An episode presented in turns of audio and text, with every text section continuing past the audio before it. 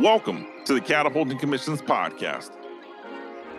This is the place where we discuss how to maximize performance and improve retention with today's modern Salesforce. Every conversation on this show has one goal in mind, and that is to catapult your commissions. I'm your host, Anthony Garcia, international best-selling author, motivational speaker, and a lifelong sales enthusiast.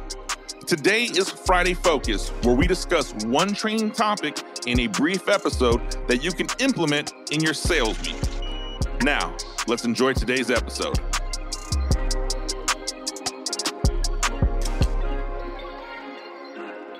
We are all going to come to a point in time where we're going to be forced to have a difficult conversation in our sales career.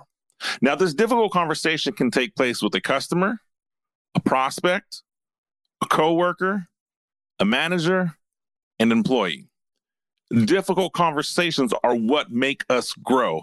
Difficult conversations are what press us to be a better version of ourselves. However, not everyone is comfortable with having difficult conversations. The problem with difficult conversations is there's always a risk.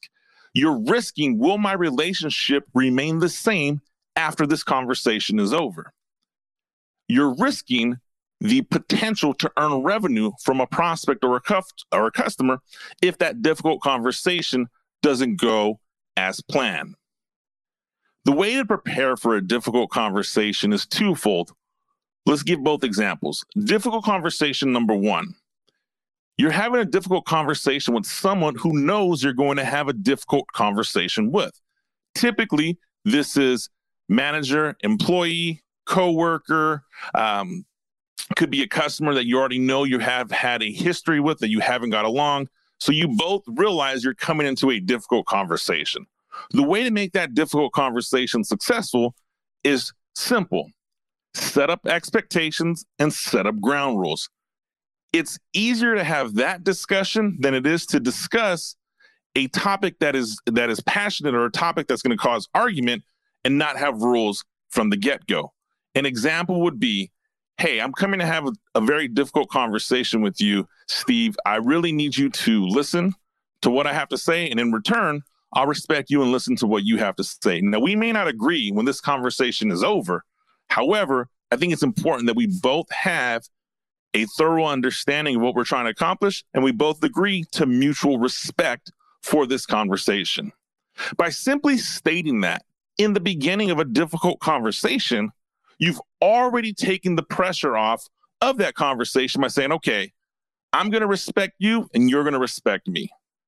When both parties agree, you can then proceed with your difficult conversation. Now, that's great. And in the world of difficult conversations, that's the easy one. The second type of difficult conversation is another problem. This is the type of conversation that's going to take place with someone who either A, doesn't know you're going to have a difficult conversation, or B, chooses not to respect the rules of difficult conversations. And here's why those two categories are the same. When you blindside somebody with a difficult conversation, typically at that point, defense mechanisms go up. Two, when someone doesn't agree to the rules of difficult conversations, they're already defensive. So when you're in a position and you're going to have a difficult conversation with a prospect, uh, a direct report, a manager, and they're not anticipating the difficult conversation, it is your responsibility to set the tone for that conversation.